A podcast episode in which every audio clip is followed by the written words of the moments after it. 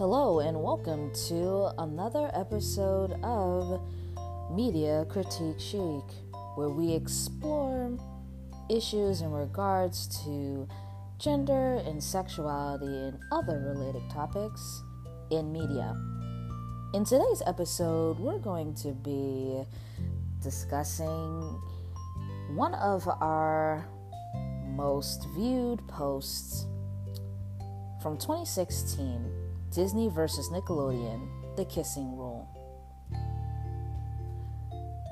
So, before we go into reading this post for today's podcast episode, I do want to take a note that because it was written back in 2016, many of the examples may not necessarily be currently on air. However, I still think that this overall topic can produce fruitful discussion, and I would encourage all of you as you hear the examples that are given in the original post to consider some of your own examples, whether it is from past or present. Are you ready? All right, let's jump in. Disney versus Nickelodeon The Kissing Rule. When it comes to kids' shows, Disney and Nickelodeon dominate the stage. These two networks together have produced some of the most memorable and greatest children's shows of all time. Even though they are both in the children's market, they are in many ways very different from one another. One of the most notable ways is in their depiction of romance and dating. From Nickelodeon, people get hooked on shows like iCarly, Make It Pop, Fairly Odd Parents, Degrassi, and SpongeBob. From Disney Channel, people can get addicted to shows like Girl Meets World, K.C. Undercover, Liv and Maddie, Best Friends Whenever, and many, many more. Many Nick and Disney shows have explored the topic of dating to some extent. We see characters love and care for one another while they laugh, argue, break up, and make up. However, there's one major difference in how these two types of TV network characters interact with one another the amount of physical intimacy. On Nickelodeon, characters kiss passionately, hug, and hold hands. Disney characters do almost the same things, except they rarely kiss each other on screen. Very rarely. And when they do kiss, it is usually during a pivotal or special episode of the series. Intimacy on Disney is more centered on emotional connection and companionship. Nickelodeon shows tend to have a broader range of emotional and physical intimacy, with more kissing scenes in comparison to Disney shows. Can you think of examples of these types of relationships? Let's explore an older Nick show Drake and Josh. Drake and Josh are stepbrothers with very different personalities. Drake is considered to be a Casanova, while Josh is more of the clumsy but lovable friend.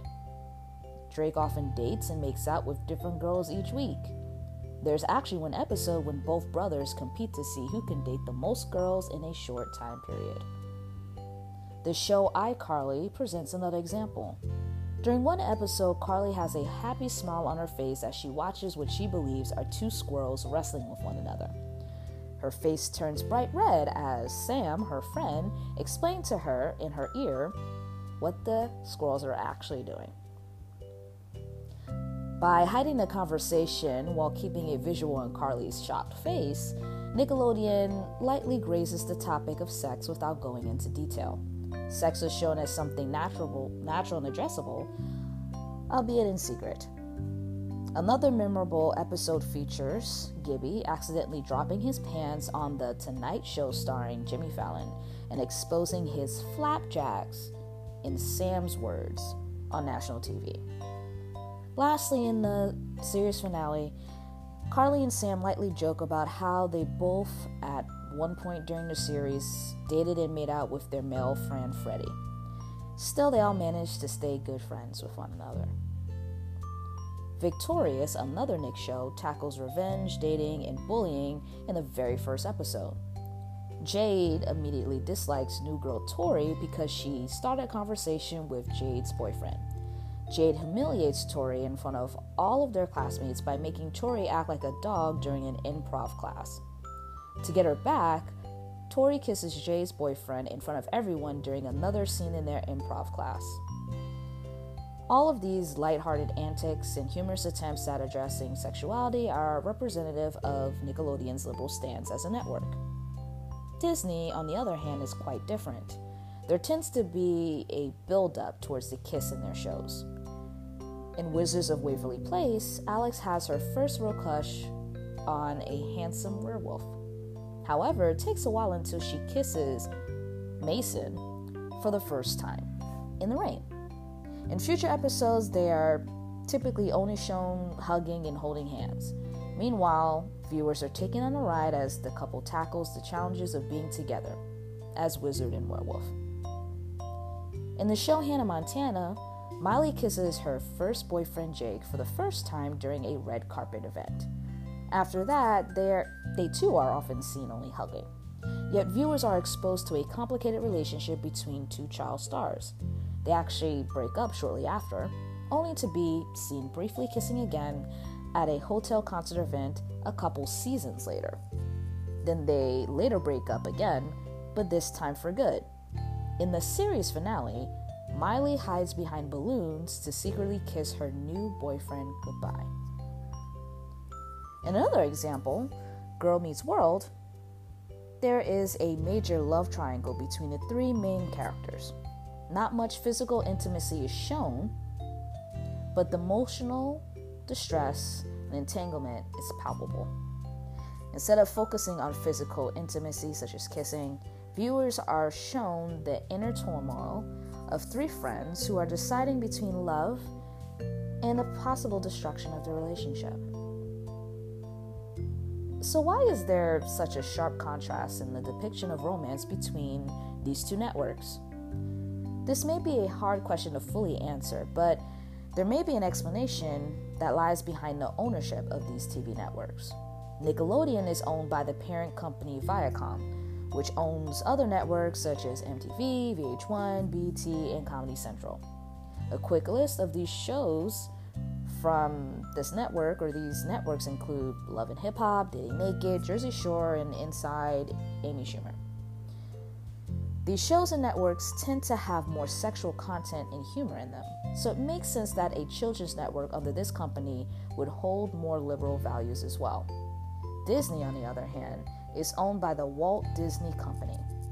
It's the same people behind Disney World, Disneyland, and all those adorable car- cartoon films. Anyone who watches Disney films can acknowledge the fact that they have more of a wholesome mindset to them and conservative. Even more poignant of their conservative values is Disney's ban on smoking in their movies. Based on the values of two different parent companies, we end up with two different views on romance in regards to the shows. Although different, neither one is necessarily better than the other. Depending on people's personal or family values, they may lean towards one value set more than another, or it can be a combination of both. What is important here is that together, Nick and Disney shows can offer an array of different romantic experiences, conservative and liberal. However, it is also important to note the lack of sexual diversity in both networks. With the notable exception of Degrassi, at the time that this post was made in 2016, there were no shows that I saw that had relationships outside of heterosexual relationships. Finding Dory conspiracy aside, it is unlikely for Disney to have an open, gay, or lesbian couple in one of their shows, let alone in a kissing scene. Nickelodeon is guilty of this lack of diversity as well. And when we complicate the matter with the lack of racial and gender diversity, it can seem that both of these networks are more similar to each other than different. My purpose here is not to slam or shame these networks. As I mentioned before, Nick and Disney do represent romance and dating nicely, to a certain extent, in their shows. It would be wonderful then if they could also represent a greater variety of gender and sexual orientations. One might argue that it may be too early in a child's development to have a different representation of genders and sexual orientations on children's television shows. This view is countered by the research that shows that children who grow up in sexual minority households are just as adjusted as those from a cis heterosexual couple household. If that is the case, then children being exposed to different types of characters on television will probably not hinder but aid in the development and interaction in the real world. Food for thought. All right. Well, let's think about some other Disney and Nick shows that have openly LGBTQ characters. I will mention that since this post was originally posted, Andi Mack has since premiered and ended, and that is an example of them having a character that was openly gay and ex- their experiences of coming out. And I know there have been discussions, and I've read articles that kind of explore the development of such characters and how they had intentionally given thought to the coming out story and ways that they think would best incorporate the nuances of it and not to heavily rely on stereotypes or to take out important aspects of the coming out process and the person's identity. So that is definitely progress. But I would still argue that in terms of more comprehensive, more examples of LGBTQ characters, we still have a long way to go. The majority of the shows, I would argue, at this point in time, are still largely focused on cisgender heterosexual relationships.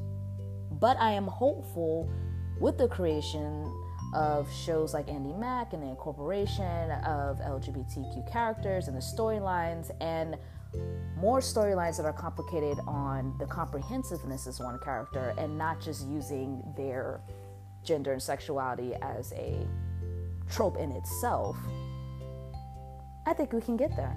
And I'm really hopeful to see what the future brings about. Well, I hope that you enjoyed this episode of Media Critique Chic. Until next time.